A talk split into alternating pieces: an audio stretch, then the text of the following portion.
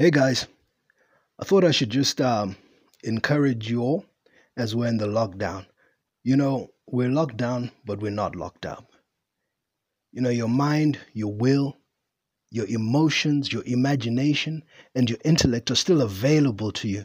So you've got so much resource where you are to begin to think, to begin to imagine, to begin to put things in place. You know, even if you are locked up, it's only physically because all those faculties are still available for you to use.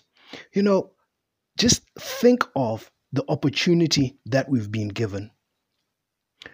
We're into the year 2020 the first year in a decade, I know people were excited about 2020. I'm still excited. I haven't lost the passion for it. The year is not over. We're not even 100 days into the year. And yes, I'm on lockdown, but I'm not locked up.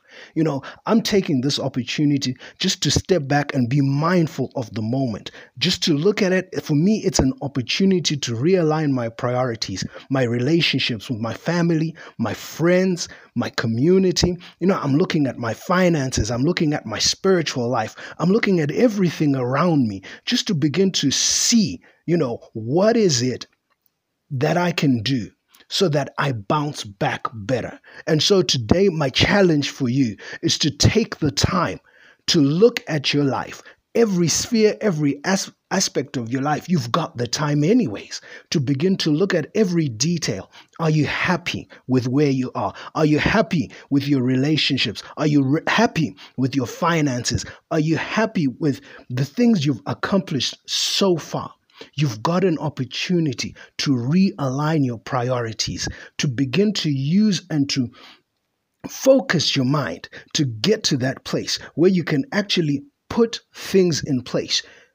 You know, they talk about imagining the end, seeing the end from the beginning. So begin to see 10 years from now, 2030, where do you want to be? What you want to be doing? How can you begin to put things in place right now in every sphere of your life?